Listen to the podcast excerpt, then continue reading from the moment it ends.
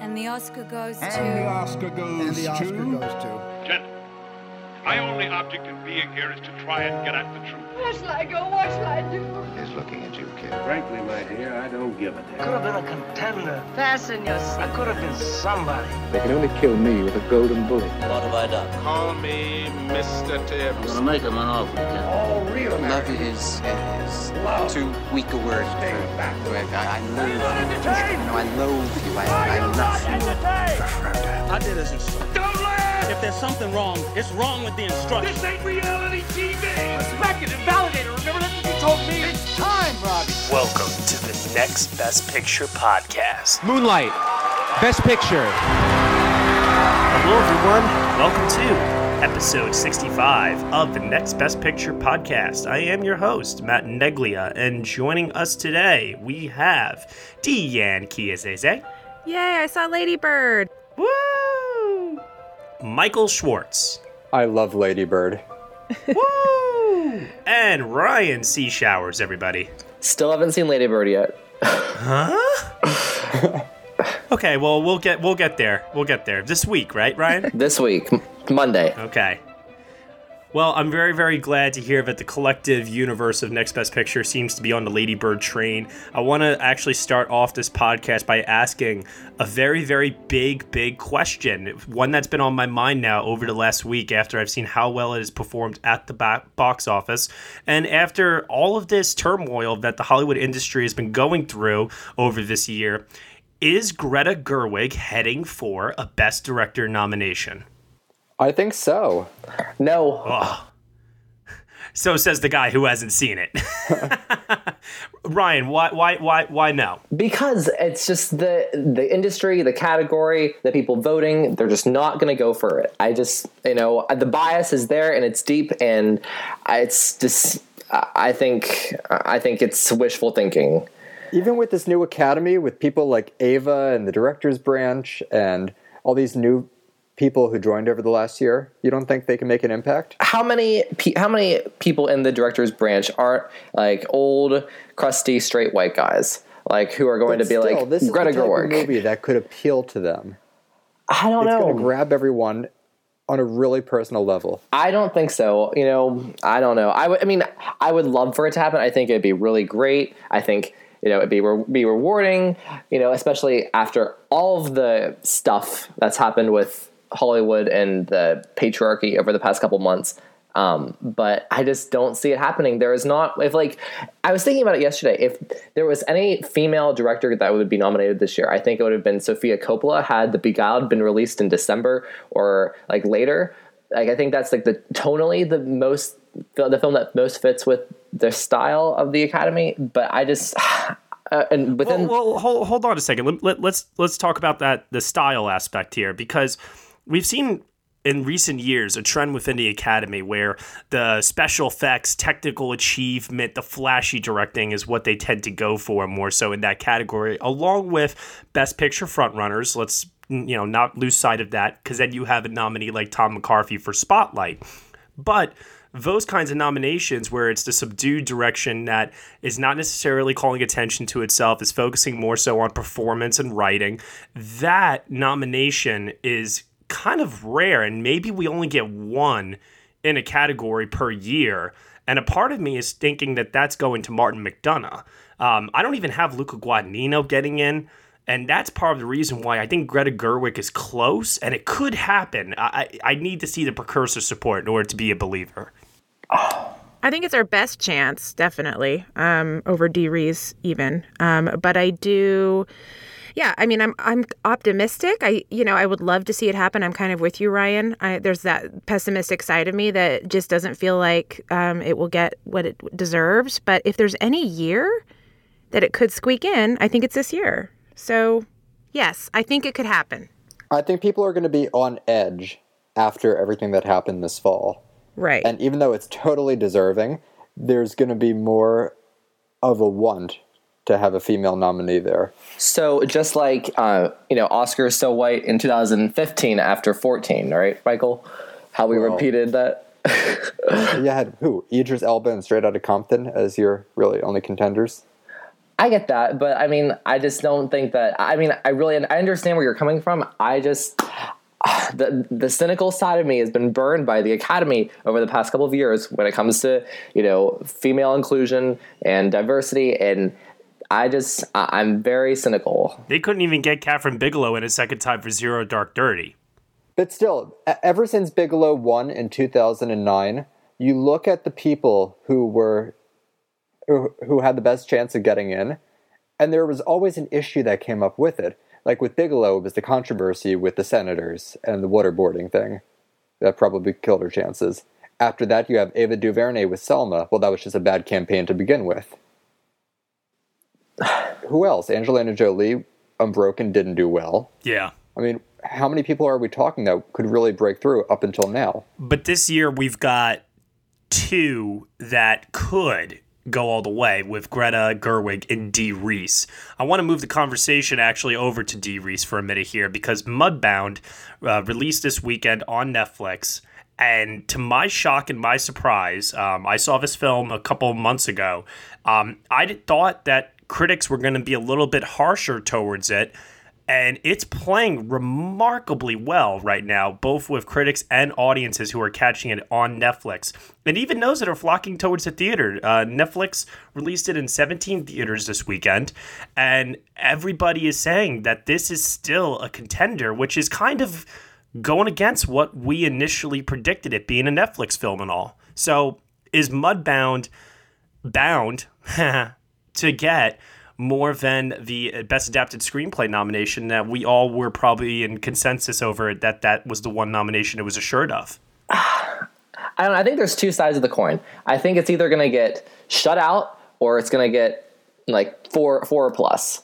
Um, I don't know. I just I don't see a happy m- middle. I think that they're either going to have the Netflix bias like they did with Beast of Donation, or that's going to get picture, screenplay, and supporting actor.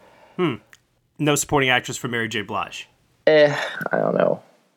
I don't know. She's been going around the circuit a lot. Like, she's been popping up on all the morning shows like The View and doing podcasts and getting awards at this ceremony and that regional festival. She's sort of like the face of the cast of the movie. She'll get a Golden Globe nomination. As of this recording, am I the only one that's seen the movie? No, I've seen it. Okay.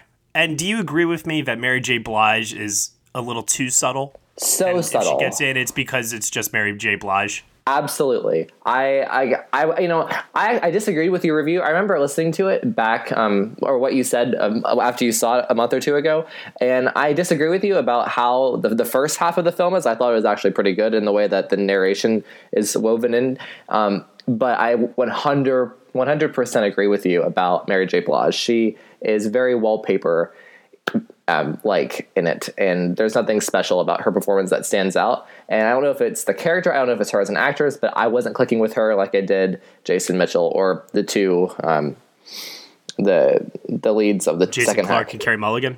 No, the two men. Um, Oh, Garrett Hedlund. Garrett Yes. Hedlund is actually the one person, and I don't know if you agree with me on this, Ryan. The one person that I'm like hoping that the precursors come to his support because I think he's best in show. Well, you'd think he was the star of the movie based on the Netflix picture. Mm-hmm. Yeah, Oh, right. Jesus. Yeah, that was bad. That was really bad. Um, as of right now, I have Jason Mitchell actually getting in.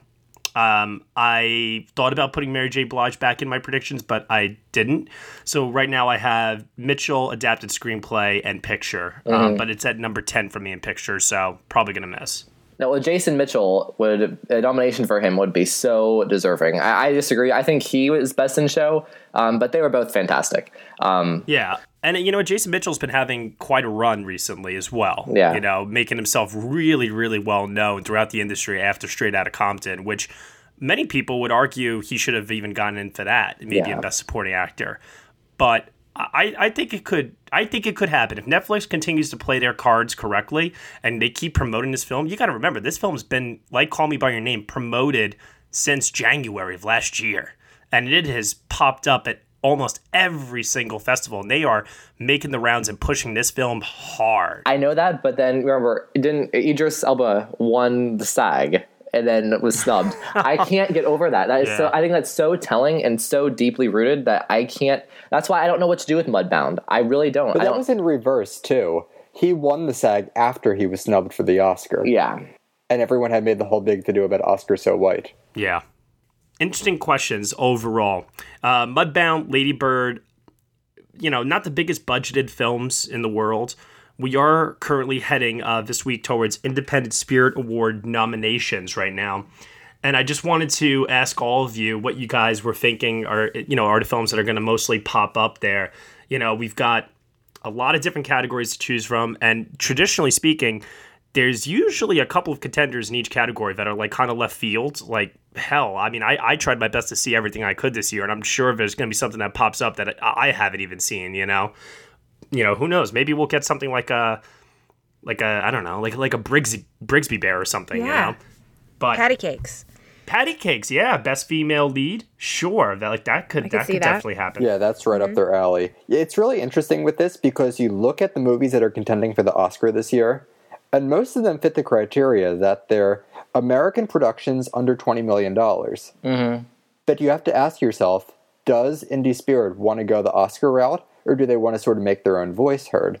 So if they do Oscars, you have things like The Florida Project and Three Billboards, uh, even Shape of Water, I believe, qualifies. But if they want to go their own way, you have things like Good Time and Marjorie Prime, uh, Beatrice at Dinner, Brad Status, movies like that. I think they'll go with the Oscar route with sprinkles with sprinkles of their own um, their own thing. So we think Florida Project is probably going to get a boost here. Oh Yeah, yeah. that seems like their big movie. They're going to go for that probably in feature, all the acting categories that it's qualified for, uh, director, Cinematography, maybe. sure, screenplay. Uh, aside from just Brooklyn and Willem, I think uh, Bria, uh, I forget her last name, who plays the mother in the Florida Project. Mm-hmm. Uh, I think she's in for supporting actress. You know, if we're looking at uh, last year's uh, contenders for Best Feature, you had Moonlight, American Honey, Chronic, Jackie, Manchester by the Sea, Hmm. with Moonlight uh, winning ultimately. Now, if I remember correctly, and I could be wrong, I believe that Three Billboards Outside Ebbing, Missouri is disqualified from the Independent Spirit Awards, I think, Is because it? it's a British production. Oh. Well, Huh. here's the thing. It, like, you could be a British production in some sort, but you need to have American financing too, which I think Three Billboards has from Fox Searchlight, if I'm not mistaken. Okay, so that's not just distribution. I, I would have to look more into it, but I believe it does qualify. Okay, that's fair. Um, we, we also have to remember too that these are uh, the nominees are chosen, and as far as winners are concerned, they are voted on by the public. So you got to look at also what are the most popular films that are resonating with people. You know, obviously we're not going to see something like a Dunkirk pop up here, but Lady Bird, uh, for example, is Yeah. something that you know definitely could get a huge boost. Um, especially, I, I think, and correct me if I'm wrong. Uh, best first screenplay. Would Greta Gerwig be contending there? No, because she wrote Frances Ha. Yeah. Francis Yeah. Ha and Mistress America. Okay, all right. So that, that so then that doesn't apply. So it, it may be her directorial debut, but not her writing debut. No, because she did a Mumblecore film back in 2008 with Joe Swanberg. This isn't even her debut. No, yeah. Yeah. All right, so that's So she's- all right. So that's yeah. that, that, that's out of screenplay, but um, maybe Jordan Peele wins for Get Out then. Definitely. That's what I was thinking. For first feature, he wouldn't contend for first screenplay, but can you be in first feature and uh, best feature? Or is it one or the other? Um, I'm almost positive that it it's definitely one or the looks like other. one or the other based on last year. Because Get Out is the type of movie that could certainly get into best feature. Oh, Get Out's gonna be. I feel like Get Out will be showered with these nominations. What about Disaster Artist? I think Franco's in for uh, actor, and the movie could get in for screenplay. Yeah, Uh, no one here has seen it yet, has they? Or have No. they? no, sadly. Has they? Listen to me. Okay, so first feature last year, you had The Witch Win, Swiss Army Man, Other People, The Fits, The Childhood of a Leader. I'm just trying to figure out what the criteria is if they have if it what first feature is defined as. Do you guys know? Is it based on the director? Is it based on Um, uh, yeah, it's based on a director. okay? So something like Wind River uh, Right. could show up Ooh, here. that's a good Okay, one. that's a good one. Yeah, definitely. That's a very, very, very popular movie. I could very Yeah. easily see Jeremy Renner popping in to actor and the film popping in picture for into sure. first feature. Or, yeah. How about Columbus for first feature? oh, that'd be great. I loved that movie. Uh, Menasha, I think, could get in for first feature that could happen too. from Joshua Weinstein. Not that Weinstein, wrong Weinstein. You could see something like a It Comes at Night making an appearance, I think. Yeah, Uh, especially considering Krisha, um, Right. he won for uh, best debut or best director or something. He won a best director award for that film. I remember. it comes at night would be in for like cinematography, right? Right. Yeah. Yeah. You know, I'm looking at the films I've seen this year that were uh, first time features, and uh, Raw immediately comes to mind. If they really wanted to get a little odd there, Mm-hmm. People but are I, loving. Well, they did The Witch last year, that one. So well, are we avoiding maybe uh, probably what might be the biggest contender of all, and that's uh, Call Me by Your Name showing up here? of course. Yeah. Yeah, you got to consider that across the board. Definitely. I, I 100% agree with that. So I'd say uh, Call Me By Your Name, Get Out, Florida Project, Lady I Bird. Tanya. Yep, I Tanya. I, Tanya. Forgot about I, Tanya. That would qualify, huh? Yeah, I think it's only what five million or something. There are so many, so many. Who else do we have? That's a lot. A Ghost Story. Oh, Ghost Story would be awesome. I don't think that's going to happen, though. Uh, I think Harry Dean Stanton gets in for Best Actor for Lucky. You know what? I'm starting to think that that's going to happen here and at SAG. You might see like Sam Elliott. The For Hero. Oh, that's definitely happening. Yeah. That that that's definitely going to happen. That was a that was buzz that started in the beginning of the year and faded. This is this could be a, a way to bring that back. Yeah, the movie's not great, but he is. But he is, right. Guys, it just occurred to me. You know what's you know what's going to be in best uh, first screenplay? The Big Sick. Mm-hmm. Yeah, I have that in there. Yeah, you can't you can't you can't not rule that out. That's probably going to happen. Holly Hunter could show up in supporting actress, obviously. I don't think Big Sick gets in for Best Feature, just because it's only five slots. But I'm thinking screenplay, Holly Hunter, even Ray Romano for supporting actor. Yeah, I'd agree. And if he does something here, I would not be surprised to see Ray Romano also pop up at SAG. What about um, Woody Harrelson popping up for uh, something like Wilson? Wilson, that could happen. Don't you think he would have a better shot for three billboards and supporting? Absolutely, but I think Rockwell is going to get that uh, that there, and I don't think they're going to do both. Supporting both at Indie Spirits and Oscars is so strange because you have three billboards, Call Me By Your Name, and The Shape of Water. Each have two supporting actors. And it's a matter of will they cancel each other out? Will both get in or will one get in? And then you also got to think of like very obscure uh, independent films that you know didn't really even get like a big release this year. Something like Buster's Malheart uh, with uh, Rami Malek. Oh, yeah. Matt, you saw this one. What about Lois Smith from Marjorie Prime? Oh, that could definitely happen. That film was surprisingly very good. Is she lead or supporting? I, I could definitely see that uh, going for her in uh, supporting. Okay. Yeah, I don't really, I don't really believe that there is a lead in that because it uh, goes through different time periods. Who else do we have? Uh, Kristen Dunst for The Beguiled, possibly. Yep, I was thinking that Stronger. This could be where Jake Gyllenhaal has his comeback. his claim to fame. Uh, it's true though. That's actually a good point. I didn't consider that. Yeah, he could show up for sure. For Um, I could see Aubrey Plaza getting into Best Actress for Ingrid Goes West. yeah, Yeah. people are loving that. Maybe even Anne Hathaway for Colossal. Yeah. Oh, that would be a good one. Yeah. I'm writing these down as we go along. Yeah, we could like supporting. You could even see like Jason Sudeikis making for that. it would be great to see Anne Hathaway here after taking Mm-hmm. some time off to come back with a small movie that she gets great reviews for. Yeah. And she really is terrific in it. She is. She's the best part. And I'm with you. We, go- going back to the beginning, I w- I just watched Brigsby this week. Oh my god, I loved that movie. Right. I would love to see Kyle Mooney. Or some, you know, he he was uh, the co-writer and star, so I think he'd probably his best bet would probably be in screenplay, maybe. I don't know. Oh, he wrote it? He's one of the co-writers. Yeah, there's two of them, I didn't realize that. and it's filmed in Salt Lake City. It started off like one way for me watching it, and it totally takes like another turn. Oh and, my God, it's so sweet, and oh, Yeah. I loved it. and I was worried because when I first started watching it, I thought it was gonna be like really dark.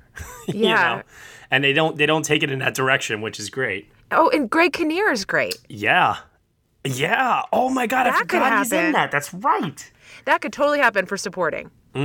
So it seems like with this whole uh, race across all the categories, There's so many contenders to choose from. It's just a matter of narrowing them down, but picking how they're going to go through them. Right. Or if they're going to spread it or really focus in. Yeah, I don't even dare to present to you guys like what my five would be for each category because it would probably This be is tough. embarrassingly bad. It's all over the Yeah. place. I remember they also have the Robert Altman Award, which they've given to like Inherent Vice, Spotlight, uh, Moonlight, Moonlight. last year. Right. What do we see taking that? Like Mudbound, possibly? I think Mudbound is gonna walk away with a lot of I don't want to call them consolation prizes, but things where it's like, oh, here's an award to the entire cast. Oh, here's an award for freedom of expression. Oh, here's an award for, you know, just being awesome, but we couldn't fit you in anywhere else. You know what I mean? Yeah. Yeah. Right. So that I could definitely see happening from Mudbound, uh, for sure. Either way, uh, nominations will be unveiled this week on Tuesday. Yes, Tuesday afternoon or morning, Mm-hmm. whenever they do it. And we just learned that uh, John Mullaney and uh, Nick Kroll will be returning as hosts. Oh, that's really exciting. Nice. Hello, everyone. This is JD from the In Session Film Podcast. Each week, we review The latest from Hollywood, California. Well, yes, Brendan. We also Give top three lists. Okay, yeah. Thanks again, Brendan. Additionally, you can hear us Talk other movie news, trailers, varying movie series, or other interesting film related topics, and even rants and raves of the week. That's correct, Brendan. On top of our main show every Friday. You can also hear our extra film podcasts. Good job, Brendan. Thank you, JD. It's my goal to make you proud. You're the father, after all. Yes, and I'm very proud. Uh, you can listen to the In Session Film Podcast on iTunes, Stitcher, SoundCloud, or at InSessionFilm.com. Brendan. Will you please let me complete just one? Nope. Oh, for heaven's sake. Listen to the In Session Film podcast every Monday and Friday. Subscribe today and hear me verbally beat JD like a Cherokee drum. No, no, no, no, no. That's Are you not ki- how this works, sir. Hey, no, you, you, no, no, you no. go cry at Midnight Special again, Oh, okay? oh, That's what I- you're I good will. for. I will. You know what? And I'll do it while pummeling you. I'll do both at the same time. How are you gonna pummel me? Yeah, I, that's don't. just I don't how it buy works. that. That's just how it works. Okay, cool beans, everybody. Uh, now, let's move over to the polls. Last week's poll, we asked, which is your favorite Zack Snyder film? That that that that name right now carries with it a degree of like poison for me. Um, I I'm so mad at him for Justice League. I really am. Um, and many people think I'm being like a little too harsh on that, but It's funny because our polls, like, you know, we went from like the lowest, like consistently low Zack Snyder to consistently high Pixar. I know. yeah. You needed a palate cleanser. The choices were 300, Batman v Superman, Dawn of Justice, Dawn of the Dead, Legend of the Guardians, The Owls of Gahul, Man of Steel, Sucker Punch, and Watchmen. Winning the poll with 39.66% of the vote, Deanne, Watchmen. Ryan, Watchmen. Michael. Watchmen. The answer is Watchmen. And then in second place with 20.69%, Dawn of the Dead. And in third place with 17.24% was 300. I'm surprised Man of Steel didn't do well, better. Uh, Man of Steel got 13.79%. It was in fourth place. Okay. That film's got some haters. Yeah. So, not surprising to me. I'm not even going to spend any more time talking about Zack Snyder. I, I just, I don't care to do so. For those that are very curious as to why I feel this way, feel free to listen to my review of the Justice Oh, League. please. You need to listen. It's hilarious. I'm told that there is more yelling in this review than when we did uh, the award ceremony last year. There was a lot of yelling. DJ was passionate So, something to also. look forward to over your holiday week. A lot of F bombs. It was delightful. Like I said, I refuse to comment any further on Zack Snyder. Moving on, this week's Oh. poll. Okay. Which is your favorite Academy Award winning Pixar movie? The reason why we're asking this question is because Coco is being released this week and it is probably going to win Best Animated Feature due to there being virtually no competition in that category. The choices are Brave, Finding Nemo, The Incredibles, Inside Out, Monsters Inc., Ratatouille, Toy Story, Toy Story 3, Up, and Wally. You know, one thing that surprised me when I was just putting this together. I could not believe that Toy Story 2 is not an Academy Award winning film. And then I Yes. realized it was because Best Animated Feature had not been invented yet. yeah. But even so, Uh, Randy Newman was set to win for When Somebody Loved Me, Mm-hmm. and he lost to Phil Collins for Tarzan, which is all well and good, but I mean, come on, how does that song lose for Oh that song is so original song? beautiful. Oh, Like Ugh. the heart of that movie. I think that might even be my favorite Pixar movie. T- Toy Story 2, huh? Yeah, that's my favorite from the trilogy. I would think so. Oh, no, I, I'm a huge fan of three. I'm a very big fan. I mean, they're all great. I, I'm so disappointed they're making a fourth, honestly, just because I felt like the trilogy was so perfect in my mind. I was like, just leave it be, but we'll see. I even went so far as to say that it is the second most consistent trilogy of all time next to Lord of the Rings. And for me, that's high praise. so Yeah. I I love, love, love, love with all my heart Toy Story 3. If the social network had not come out in 2010, I would have had an animated feature in number one.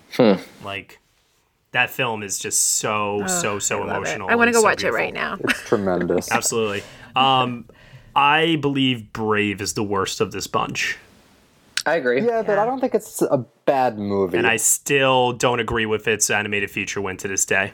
It, it's weird that it won, but I think everyone likes to pick on it just because Wreck It Ralph lost. Like, Brave is a decent movie. It's not bad. I mean, like the same way people pick on Dances with Wolves because it beat Goodfellas. Well, not to that extent, but yeah, similar. The Incredibles uh, got a teaser trailer this week. What's everybody's thoughts on the first Incredibles film? Honestly, my favorite superhero movie. I think it is such a great allegory for a variety of hefty topics that you never see in family movies or children's movies, and it just juggles a lot seamlessly. I I love it, and I don't think we've seen many films that matched its quality to this day. I like it. It's in kind of my middle tier for Pixar, not in my top five. Um, but I'm excited to see what they do. Hopefully, it's better than Cars 2 and 3. I'm with Dan. It's it's middle of the road for me. I'm with you. I'm with you guys as well. It's middle of the road for me as well. Uh, Ryan, what's your uh, favorite Pixar film?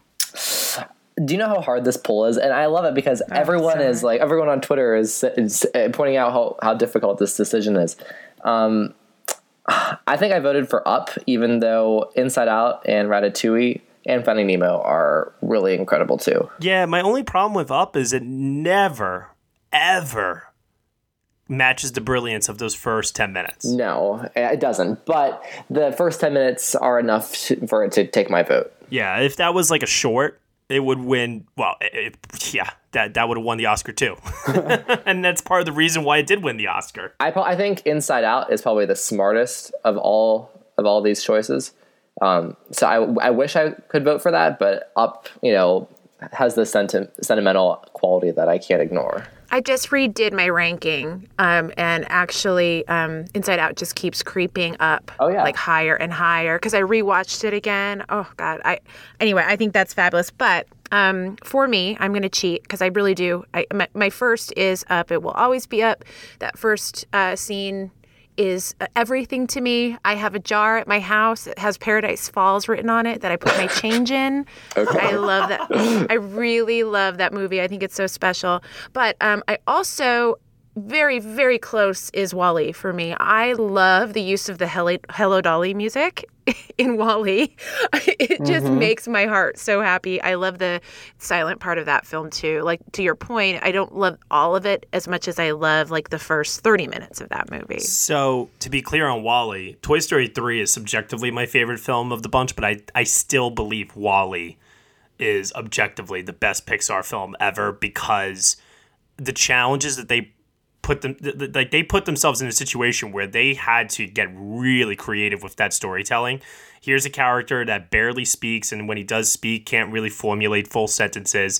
The first half of that movie is practically a silent film in and of itself. The art direction and visual style of that movie is unlike any other in their canon. Uh, Thomas Newman's score is uh, very very magical and whimsical, but yet at the same time has like that sci-fi techno like feel to it that's really interesting and then it's also a political commentary uh, as well as social commentary as well when they do get to the human uh, part of the film later on and for the life of me, it's got that love story at the center that is like one of the most adorable and cutest things ever. Yeah, and all in the animation of his eyes, like tells the whole story. It's really special. You know, Roger Deakins helped out with the animation on that movie as far as like the visuals. He was like a technical consultant on the film. Yeah, he did that, and then after Wally, he went to do the How to Train Your Dragon movies. Right. So good for him. So I mean, the the visuals in that film, uh, I think, also are some of the best that uh, Pixar has ever ever come up with. Um, God, you know, eh, to this day, I, I do you guys remember Wally winning uh, Boston Society Film Critics and a couple other um, awards for like Best Picture in the precursor run up in 2008? I do, yeah. And we a lot of us were thinking that it could possibly crack the five, and I, God, I, I I remember that so vividly. I don't remember the talk of it being in the top five. That was more dominated by The Dark Knight that year, I think, um, as opposed rather than Wally. Well, because there was wishful thinking that uh, Frost Nixon and the Reader were going to be replaced by like by Wally and The Dark Knight. Like those fans were asking for too much. But Absolutely. it would have been amazing if one or the other uh, somehow got in. And I remember it won um, like a really, really big precursor award. Um, it might have been uh, Los They won Angeles. Laska, didn't it? Yeah.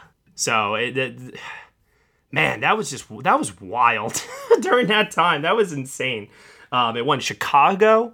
It won uh, won Boston, and it also won. Um, hold on, I've all got it here. Yep, it won Lafka, and it even won Online Film Critics Society.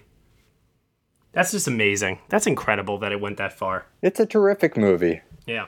You know, I mentioned that Toy Story 2 was my favorite of all the Pixar, but since it didn't win the Oscar for this particular poll, uh, my runner up is Ratatouille. I figured that, Michael. I was thinking, like, you're going to go in for the kill with that. It's great. It's about the c- food critics and cooking and just everything I love. Paris. Uh, I mean, there's not a more clever, up until Wally, I don't think there was a more clever Pixar movie at the time. Michael, does Ratatouille, is it above, um, is it your number one that year over No Country for Old Men? No, No Country is number one. Okay. And then it goes, I think Ratatouille is second. I don't know. It's such a good year. It's like the whole 10 could qualify for the one any other year. Yeah. that run from 2007 with Ratatouille up until 2010 is the Pixar golden years where every Brilliant. Mhm. year Yeah. they swept the uh, critics awards every year there was talk about the film po- possibly being in the best picture conversation and for two of those years with Up and Toy Story 3 they were which is something that unfortunately now because of the ranking system that we have we're probably not going to see that happen for a very very very long time which is very sad and unfortunate. Um, Inside Out almost did it. because because I because I still believe to this day that if they had the old system from 09 and 2010, Inside Out would have gotten a Best Picture nomination. No, I think it could have. I think it would have too. And that's actually a fun game to play. Like, you know, if we had the same system as um, 09 and, and 2010, what would have gotten in and what would have missed? But Well, you know the proof is in the uh, you know the nominations. You get, all you gotta do is look at the nominations that occurred for a film like Elsewhere, and you can usually put two and two together that you know like Carol, they got like th- yeah like Carol exactly. You know they got all these nominations but not picture. Yeah, I think this was a question that we had once before. Mm-hmm. It was like Carol, uh, Inside Out, Straight Out of Compton, possibly if it had a little more Yeah. support. Jackie, maybe. You know, so yeah, definitely. now That'll be that. You know, we can we can always revisit that at another time. It's one of my favorite things to think about uh, occasionally. But right now, let's get over to our fan questions. We got some fan questions in from uh, the forums on nextbestpicture.com, and the first one up here is from Cinema Paradox. I love this question because I do think about this one occasionally. What will be this year's The Martian or American Hustle? Sorry, Ryan. Tons of Oscar nominations, but goes home empty handed. Or will this year be like 2014, where every single nominee walks away with something? Okay, well, let's try to break it down. Mm-hmm. Three billboards, we think, is our front runner right now. And even outside of that, like That's Frances winning at McDormand. least Rockwell. Yeah. So that Yeah. takes something. The post. the post. I mean, the screens today, so we're gonna know later. the post could miss. That could be. I don't. Th- I think Mudbound could have four or five nominations, but not win. Okay, so the post Mudbound, uh, Call Me by Your Name is definitely winning adapted. Dunkirk's Yes. winning Tex, Ladybird. Yeah, Lady Bird's probably going to get four or five nominations, but I don't see it winning. Yeah. Yeah. Uh, that- But that's I don't think Lady Bird exactly fits this category uh, like of like the American Hustle, even like co- the color purple, Gangs of New York comparison. I where think there's yeah, I 10. think he's talking like a lot of nominations. True Oh, so Grit we're talking was like another five or example. more. So I think okay. I think this is the post. I think the post has the biggest chance of filling this category. I, I agree. Okay, yeah. So Figure the Post is around eight nominations, something like that, and doesn't go yeah, home maybe with Shape any. of Water. No, No, Shape of Water is winning. It's gonna win production something. design easily score. and probably Yeah. score. Yeah, for the post, you look at the categories. It, we're thinking uh, broadly: best picture, best actor, best actress, uh, costume, Director, Screenplay. director, screenplay, of course, uh, y- production editing design, maybe, editing. Yeah, so that's about eight or so. costumes, yeah. So I yeah, I think the post is probably uh, this year's. Uh, next question. Oh, oh man, here we go. Here we go. Blake Bell asks. How can Warner Brothers DC Entertainment reset their cinematic universe at this point, if they can? Is it as simple as removing the Snyders and bringing in someone with completely different vision, or splinter it with different directors with different visions for each film, and then try to get it all back together with Justice League 2? Um, Blake, they are beyond repair, and I don't even want them to fucking try. You know what? It's very easy, and it's going to be a win-win for everyone. You all ready for this? Yes. Steve Mnuchin leaves the Treasury Secretary position and goes back to doing Suicide Squad. and all is fixed for everyone. So I think that to answer Blake's question, I think they're kind of starting that, right? You have Matt Reeves doing the next Batman standalone. With Jake and Gyllenhaal, apparently. Hopefully with Jake Gyllenhaal, Oh, maybe. that'd be and awesome. he'll bring a whole different vibe, you know, and maybe some actually good CGI or motion capture, even better, since he's got that Planet of the Apes background. Um, so, I mean, I think they're s- sort of starting to rebuild some of it already, um, but we'll see. I, I think Snyder is the problem. I really do. Yeah. because Wonder Woman was a fantastic movie. Suicide Squad is like an outlier, but Snyder has now done Man of Steel, Batman v Superman, and Justice League. Like, Yes. can the studio just get a hint that this guy is incapable of making a film that's critic proof? You know what I mean? Yeah. Now, I will say I'm a little kinder to Justice League than Matt is. I did think it was at least a little bit of a step in the right direction from Batman v Superman, personally, but not. It certainly has a long way to go. Bring Patty Jenkins on for all of it. Absolutely, that was my that was my solution. Oh, God. Okay. Speaking of Jake Gyllenhaal and Batman, since Jake Gyllenhaal is rumored to be in the running for the role of Batman, since Ben Affleck's future in the DCEU is uncertain, if he were to turn down the role, who do you guys think should take on the wo- on the role? This is from KU Fan 92. God, I don't Um, know. Who should take over Batman? John Hamm, Yes, I like that. Ooh, I like that. great Bruce Wayne, has the chin for Batman. Yes. That that's that, that I can't think of a better choice. in in in the bat suit and out of the bat suit, I think he'd be the perfect like the perfect Bruce Wayne. Yeah. I can't think of anything better. I like that. Michael, Steve Mnuchin. Steve Mnuchin is Batman. oh my goodness. And now you're getting my uh, gears turning. What if we had like young Batman and they picked like one of these uh, up and coming 20 some year old actors Yeah, because like w- w- around what age is Bruce when he starts that, you know, and becomes Batman for like the first time? Like, Like Timothy Chalamet is the Batman. okay, all right, there's no way he could fill out that suit. His hair would be too much to go under the mask. could you imagine like a skinny leg to like Batman, Timothy Chalamet? oh man, he he'd have to bulk up like pretty hardcore uh, to to do that. He'd go into the weapons and technology room and go, you know, tracking devices. Everyone's gonna have one soon. Jesus Christ. Uh, okay. Next question. This is a game, and I love games, so I encourage people to send in more games. This one's from Josh Parham. How would you place these performances in regards to the question of lead versus supporting? The first one he asks about, and there's a list here Rooney Mara and Carol, lead or supporting? Lead. Supporting. Supporting. I think lead. Okay. Casey Affleck, Assassination of Jesse James by the Coward Robert Ford. Have not seen it. Lead. I actually have not seen it Wait, either. did you say Brad Pitt or did you say Casey Affleck? Casey Affleck. Supporting. Steve Carell in Foxcatcher. Supporting. Support. Lead. Yeah. Lead. Philip Seymour Hoffman, The Master. Supporting. Supporting. Supporting. Supporting. Jake Gyllenhaal, Brokeback Mountain. Supporting. Supporting. Uh, that one's probably the toughest so far, but I think I would say supporting. Yeah, because you can argue that he's a co-lead. Right. I'm going to say lead. Okay. Michael, Jessica Lang, and Tootsie. Supporting. Supporting. Uh, yeah, I think that easily. Yeah, supporting. Ryan Gosling, the, pa- the Place Beyond the Pines. Supporting. Yeah, supporting. Supporting. Supporting. Ah, everyone's favorite. Anthony Hopkins, The Silence of the Lambs. Supporting. That's an interesting Supporting. one. Lead. Lead. It's the presence. Yeah, but it's not his story though. That's why. That's the only thing that like I'm like I'm hesitant. Um unlike this next person, Haley Steinfeld in True Grit, lead. Lead. I'll keep her in supporting. I don't know. This is one that could really go either way. But yeah, I'm going to go with lead. I mean, I'm I, I, I'm with you, Matt. I think it's about the narrative and who it's about. That's She closes the movie too. yeah. Right. Michael Keaton in Beetlejuice, Oh God. I mean, supporting. Yeah, supporting. Supporting. the movie's named after him. Supporting.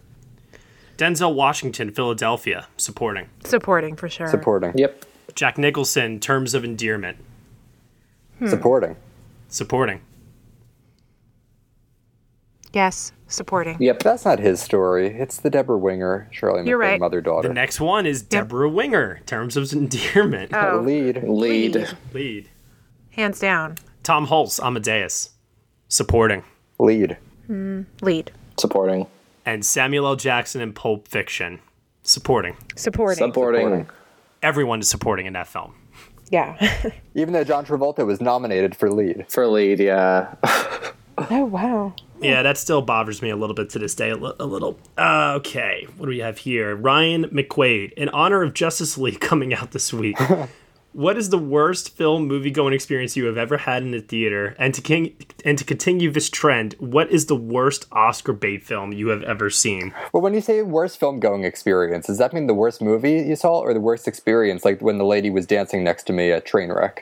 Um, Let, let's keep it with how I maybe felt with Justice League, and let's go off of that. What movie like made you very angry?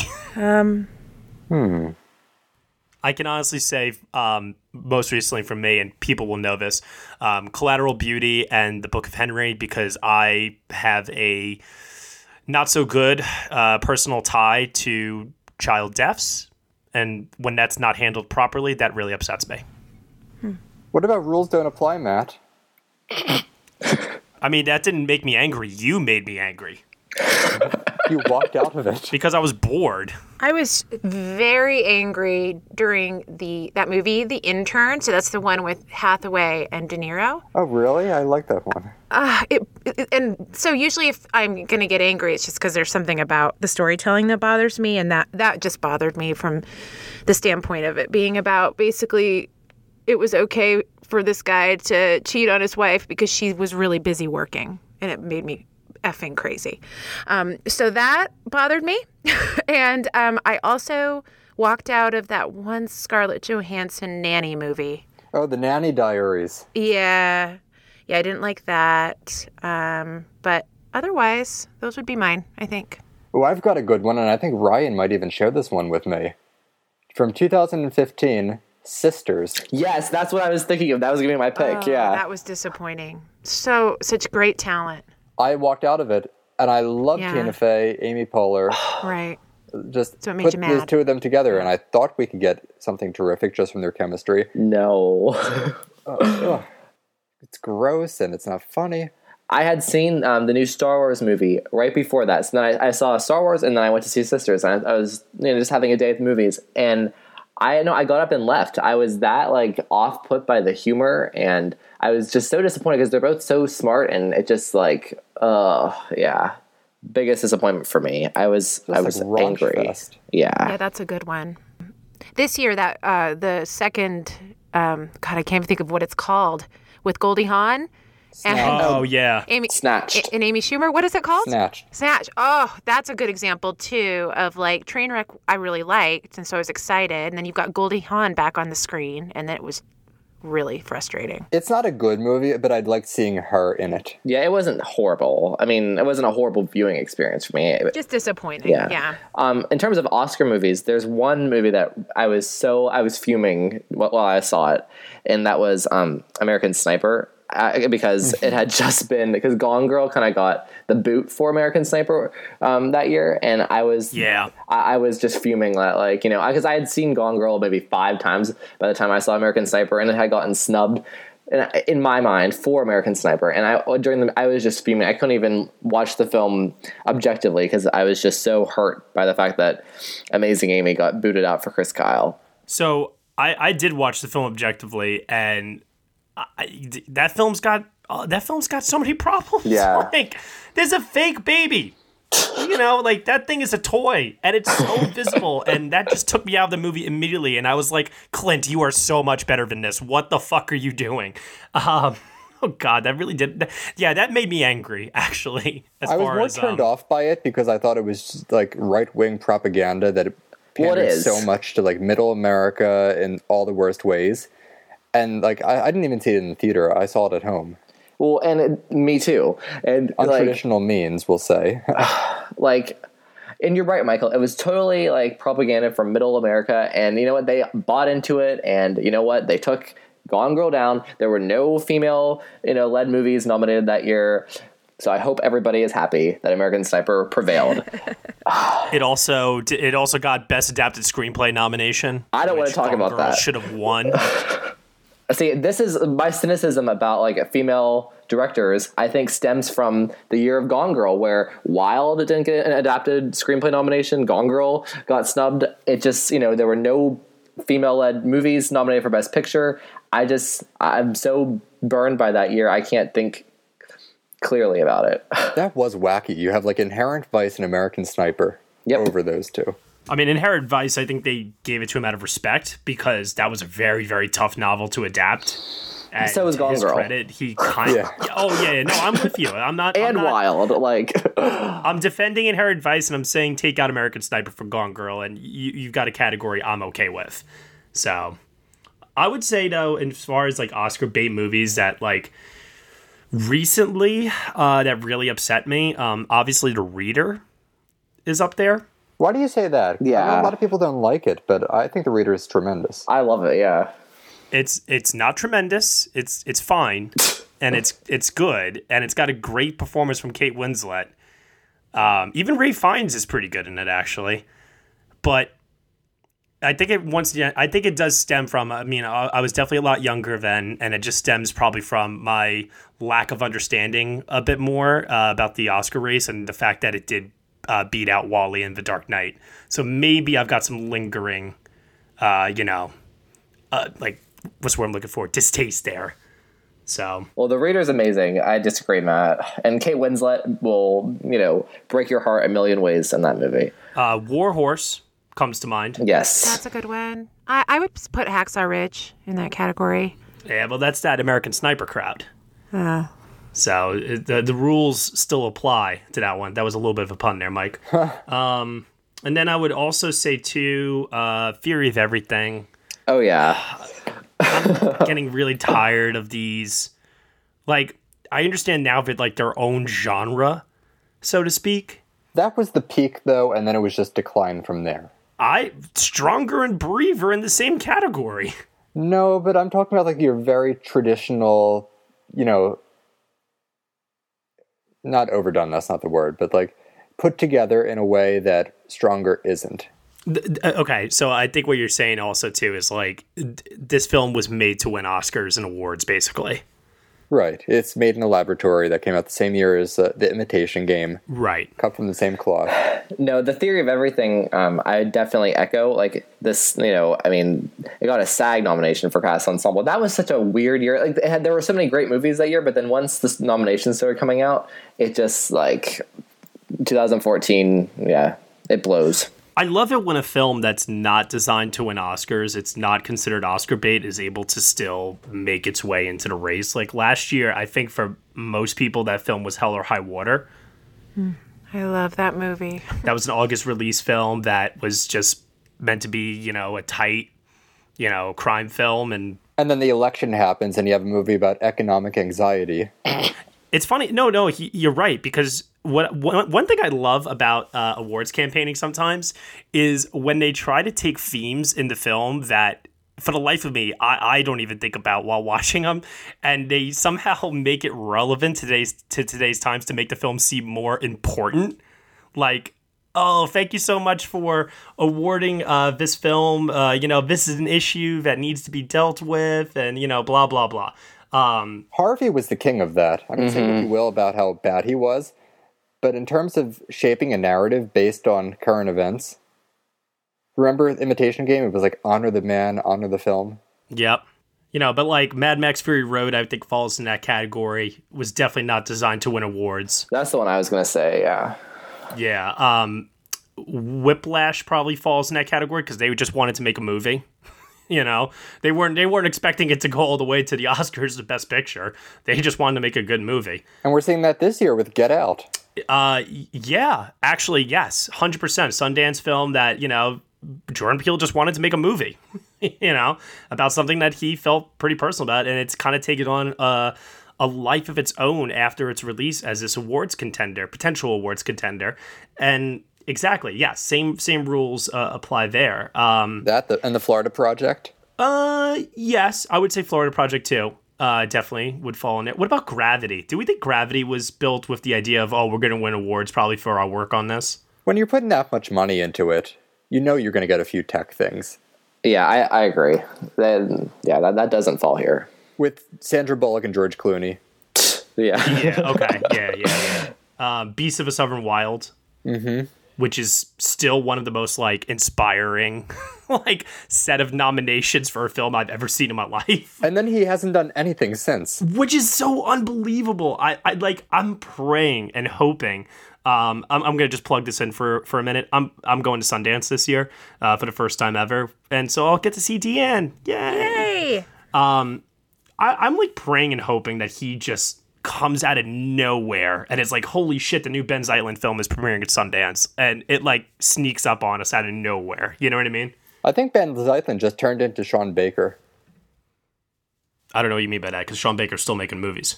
No, because like Sean Baker sort of hit his stride after Beast of the Southern Wild, it seems like, and they're both doing that very small, naturalistic type of filmmaking.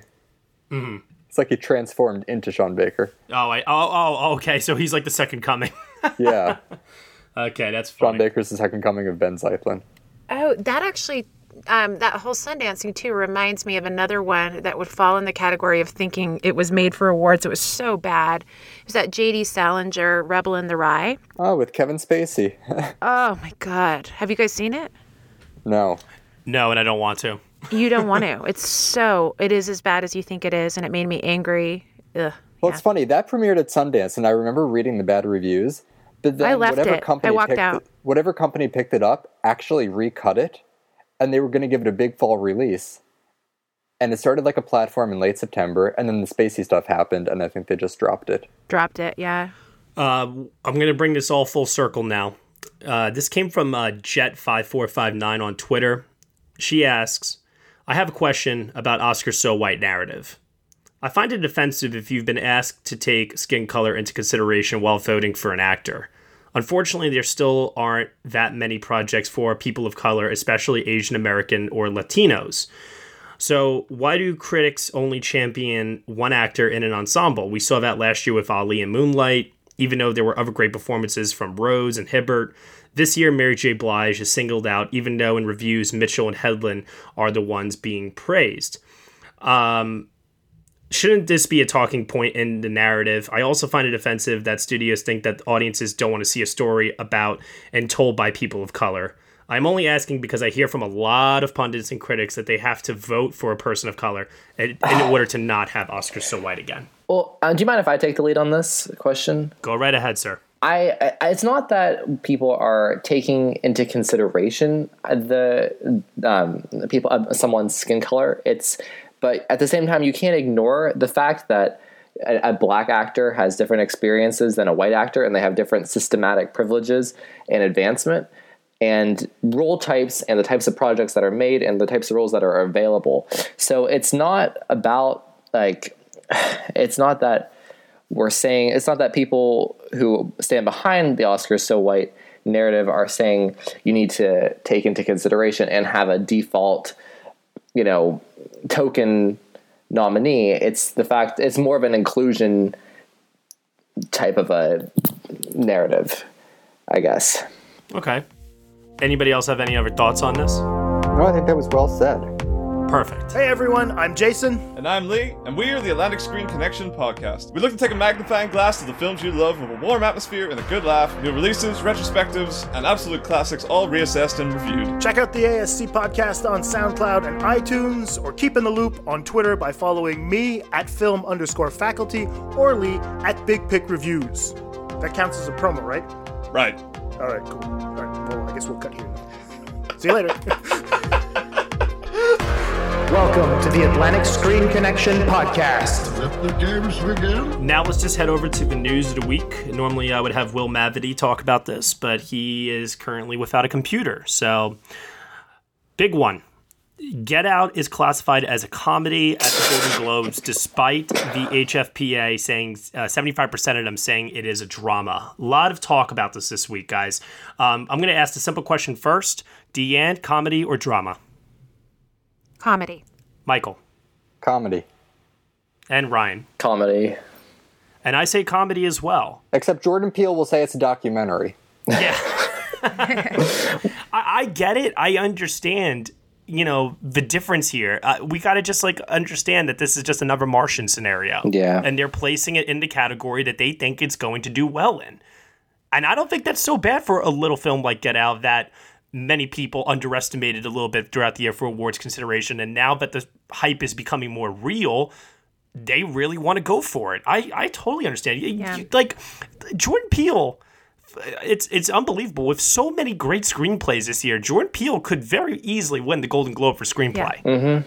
Yeah, I think you're right. It's more about strategy than anything else because I, you know, some of the narrative has been around. Well, the movie actually has really serious themes, and so how can you put it in comedy? But I think it's not about that at all. I think it's just about what's the strategic move and what's going to potentially get the win and get some buzz around the film, and then the message gets out in other ways. Well, even strategy aside, I think the film is a satire. Yes. Which sort of falls into the comedy realm. Well, and also I think like since it since it's a horror movie, I think the comedy musical category should, you know, us- the, the subtext of that of that category should include horror movies, uh, just because horror movies don't really fit in with dramas, and I think that the comedy musical category is more of a miscellaneous category separate from drama, and that, that's just my personal opinion. I'm sure um, so, someone's going to you know throw up their hands and disagree with me, but I think that's where it belongs. And yeah, Okay. Disney is making a live action Prince Charming movie. Um, after Kenneth Branagh developed Cinderella a couple years ago, um, what do we think about the idea of Disney presenting the story possibly from the male point of view? Well, it's going to be a little different than I think what a lot of people are thinking this movie is. It's going to be more about Prince Charming's brother who doesn't live up to the family standards. That is a very interesting take, actually. You got you got this guy who's, you know, getting all the suitors and all the ladies, you know what I mean? He gets to live happily ever after. And you have like the disgruntled uh lo- oh that's actually really really uh, I I would never have thought thought about that. That's really funny actually. So think of it sort of like from Into the Woods, the two uh, brothers, the princes, Mhm. when they sing Agony. Like a film version of that, directed by Stephen Chbosky, who did Perks of Being a Wallflower and Wonder. He wrote Beauty and the Beast earlier, earlier this year. Mhm. So I think this is going to rely a lot on who plays the princes. I totally agree. I mean, part of me almost wants to say, get Chris Pine back from Into the Woods. Yes. Chris Pine and Billy Magnuson. There you go. Chris Pine's starting to grow that gray hair pretty hardcore. I don't know if he's uh, the right right person anymore for these uh, kind of roles, but hey, who knows? Uh, Nicholas Bertel set the score Michael Schwartz's most anticipated film ever, Adam McKay's Backseat with Christian Bale, Amy Oh my Adams, and a God. slew of others. He's a friend of the podcast, so I had to signal him. This movie's going to be something else. In addition to Nicholas Bertel, who we love around here, Moonlight, Battle of the Sexes, all that great stuff, there is a song and dance number right now being choreographed by Andy Blankenbuehler from Hamilton and uh, Bandstand on Broadway. So I don't know what kind of thing Adam McKay is going for here, but you have Amy Adams as uh, one of the Cheneys and uh, Christian Bale as another, Sa- Sam Rockwell as W. Oh yeah, it'll be amazing. Like some dance number at the end, I- Broadway I'm going to make style. a prediction right now that this is going to be our next Martian and Get Out as far as uh, placement at Golden Globes next year. What, like controversy between categories? Yeah, I have this really weird feeling that because it, obviously it's Adam McKay. Obviously, Big Short was you know comedy musical, um, and you know you you mentioned this idea of a musical number, but I can't help but feel like with the talent. Uh, involved in this project, that there's going to be a more dark, satirical, dramatic side to it, Mhm. um, and it will try to strike that balance between the two. Yeah, maybe. So will this be t- 2018? Yes, next year. Maybe this is the uh, um, film Amy Adams will finally win for. Please. But it'll be. um, I'm, I'm guessing she will. She'll be in the best supporting actress category, um, which that is would feel so weird for her to win in supporting. like sometimes it happens. You know, I just you know, I after American Hustle and Arrival with the two lead performances, I think I, don't know, I, I would love for her to win a lead actress Oscar, but You know what? I mean, Viola Davis won for supporting, so I- we, we we take what we can get and we do our best with it, I guess. Exactly. Uh, last bit of news for the week here. Uh, big one. Quentin Tarantino has landed his next project over at Sony after a bidding war between many studios, excluding Disney for obvious reasons. They have granted him $95 million production budget for his next film on 1960s Los Angeles and Final Cut as well. That is a good home for him, and they need him as well because that studio has been struggling for a while. Yeah. And so it's Manson related, right? And they're talking about Margot Robbie for Sharon Tate. That's what we had heard, but now they're saying that it's not about Manson specifically, but the movie is about 1969. Okay. So everything that comes with that and the whole period. So a non Uh, Manson. Margot Robbie, some people were thinking is uh, Sharon Tate. Other people have said Jennifer Lawrence is in the running. The new name is Tom Cruise, oh, right. And didn't I hear Brad Pitt. Brad Pitt, Tom Cruise, and there was one more? And Leonardo DiCaprio is also in talks as well. Oh, yeah. I was like, it's another Tarantino guy. That's so right. with so many like leading people um, obviously circling around this project we don't know if they're going for one role or multiple roles but based upon uh, the explanation that we've heard so far about this being about just the year 1969 am i the only one here in thinking that this would be like one of the most uh, unique and ambitious types of films ever if the movie was a series of vignettes storylines that highlighted um, all different important topics that occurred in that year and it was almost like he made a documentary but it's not a documentary it's actually it, it, it's really a theatrical live action film with a narrative but he's documenting all these different historical events and they're not actually fully tied together he's just capturing a time and a place I think he's going to go for something like that, but just like in Pulp Fiction and a lot of his other movies, they would tie it together somehow. Because he, he likes to rewrite history. At the end of Inglorious Bastards, you have Hitler being killed in a movie theater. so, like, Yeah. he could try to tie Manson murders into, I don't know, when Oliver wins Best Picture at the Oscars or something. I don't know. um, I, I, I, I do wonder though if he is obviously uh, skewing more closer to history. If that's a little bit of an Oscar tickler to give Tarantino that director win next year, you know, and it's a film that they take more seriously from him. We will see. I don't think this movie's coming out next year because, you know, he takes a while with some of his things. Sure. Although, I mean, if it was, you know, if it was uh, he who must not be named handling distribution on this, you know that he would be fighting tooth and nail to get this film for that December release date. and it should be said, I'm very glad that Quentin has final cut at Sony because he was sort of sheltered by Weinstein for years. he started you there. can't say his name. Uh, yes, you know who, like Voldemort. Yeah, he was sheltered over at that studio, uh, given anything he wanted because he was one of their top money makers. Django Unchained was their most successful film. So I'm glad that Sony is smart enough to realize this is someone who brings in the audience's name alone, aside from Hateful Eight, and that he could have full control to do whatever he wants with it. Yeah, absolutely. Um, and I'm also starting to wonder too. Uh, Tom Cruise, as directed by Quentin Tarantino, um, Tom Cruise's Oscar. If it's meaty enough, why not? Yeah. I, I got vibes of uh, Tom Cruise being directed by Paul Thomas Anderson and Magnolia, which I still to this day say that's Tom Cruise's Oscar. DiCaprio too. Like I know he just won, but seeing how he worked with uh, Quentin in Django Unchained, I still can't believe he was nominated for that. I know. Yeah, he was great. If that role was a little bit bigger instead of only being 40 minutes of a three hour film, yeah, I, I think he would have gotten in then, but I, I think that's what hurt him ultimately was the lack of screen time compared to Waltz. Like that scene at the table when he actually stabs his hand and kept going with the monologue. Oh, it's so good. So, so good. All right. Uh, that pretty much wraps up everything that I have here for today. Does anybody else have any uh, ideas, thoughts, or anything that they want to just uh, put out there before we go? I got a random thought to throw out. Surely. Nothing to do with this year's Oscars, but you know, I'm looking back. I know we mentioned 2007 before and how great of a year it was for film. And since we have Thanksgiving coming up with a lot of releases coming, I look back at other Thanksgiving releases. Can we all believe that Enchanted came out 10 years ago this week? No.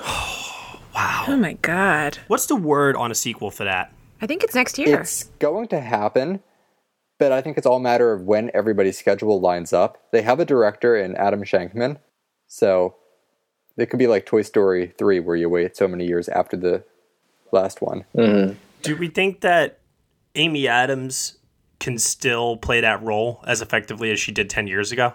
I think as long as the material's good, she could carry it. I mean, she always has that charming persona. I was going to say, because part of the reason why I think Enchanted works so well was because of how much it took people by surprise. And it's just an earnest movie, too. Like, I know some of it is tongue in cheek, Oh, I think that works in its favor. it's just totally genuine. Yeah. You know, I always say all the time, if you're going to be tongue in cheek, be self aware about it. You know what I mean? And be meta. And, you know, that is going to work so much Yeah. better. It just doesn't go overboard with it, which is a credit to the movie. Exactly. Oh no, that's that movie is such a pure delight, and uh, still it's something. If that, if that's on television, I stop the mo- I stop what, what flip it through the channels right away, and I watch it because that movie Yeah. is just effortless and how happy it makes me feel. I Mm. would have put her in the best actress lineup this year. I know, Ryan, you probably would have too, right? Oh, yeah. 2007, hell yes, I was banging that drum hard that year. I remember vividly seeing it 10 years ago, which, uh, funnily enough, is also 10 years this week since Atonement opened. And look at where Saoirse Ronan is now. Oh, I know. that's incredible. As this awkward 13 year old It's awesome. back then. Sh- She's poised, I think, at this point to have one of the most legendary careers of all time, pot- potentially. Yeah, she had this little dip, a little dip from like 2007 to around 2013, 14 when she was Really, doing, like, until that- Brooklyn, honestly. That movie, The Host, remember? They tried to The put her off as like Host a and sci-fi Lovely star. Bones. The lovely But bones. then once she had Brooklyn, from there on, people really knew what to do with her. I think she just sort of had to get out of that teenage phase. I completely agree with you. And now she's just going to go along. I don't know if you heard, but they announced last night she's hosting SNL next week. Mm-hmm. Or in a few weeks. That's awesome. Oh, good for her. It's going to be Saoirse Ronan and you too. So a night of Irish entertainment on NBC. Ah, p- nice. Pop open the beers. Okie dokie, everybody. That'll just about do it here for episode 65 of the Next Best Picture podcast. Deanne, tell everyone where they can find you on the internet. At TweedleDD33. Michael. At Mike Movie, and happy Thanksgiving, everyone. Hope it's a great week. And Ryan. At Ryan C. Showers. And in just keeping with the Thanksgiving, uh, happy wishes for everybody out there. Very, very quickly, before I say that I am at Next Best Picture on the internet, Michael, favorite Thanksgiving family film? Go. Hannah and her sisters. Deanne. Oh, planes, trains, and automobiles. Ryan. Um, I'm going to throw a curveball and say every Thanksgiving Friends episode. Oh man, that's awesome. Um, you know what's really w- interesting is that like I, I- I I can't think of a Thanksgiving movie off the top of my head, but I can tell you the film that gets uh, watched every single year uh, at Thanksgiving in my household is The Polar Express Mhm. because um, it's kind of like the all right time to get ready for the holidays, and it's I, I, like a very perfect uh, family film, I suppose. So um, I'll, I'll just pick that for nostalgic reasons. Anyways, next best picture, Twitter, social media, Facebook. You know the drill. You can find us on there, and you can subscribe to the Next Best Picture podcast at iTunes, SoundCloud, Google Play, Stitcher, TuneIn, Player FM, and on Castbox. Be sure to leave us a review on iTunes. Let us know what you think of the show. Nothing less than five stars is acceptable in my eyes, but if you want to give us four stars, I might, might, might take that. Either way, though, give us a review. Let us know what you think of the show. Thank you so much for listening, everyone. We will see you all next time.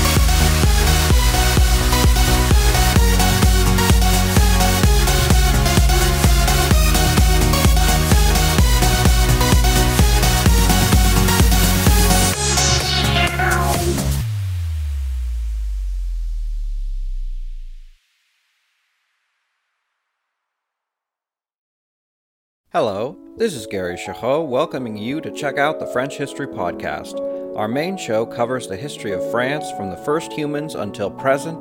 If you liked Mike Duncan's The History of Rome and wanted a similar program covering the land of beauty, culture, and love, we are exactly that. We also host world renowned scholars who have delivered guest episodes on their specialties, including 18th century pirates, revolutionary booksellers in 20th century Paris, the special friendship between the Marquis de Lafayette and Thomas Jefferson, and numerous others. Learn what you love and listen to the French History Podcast today.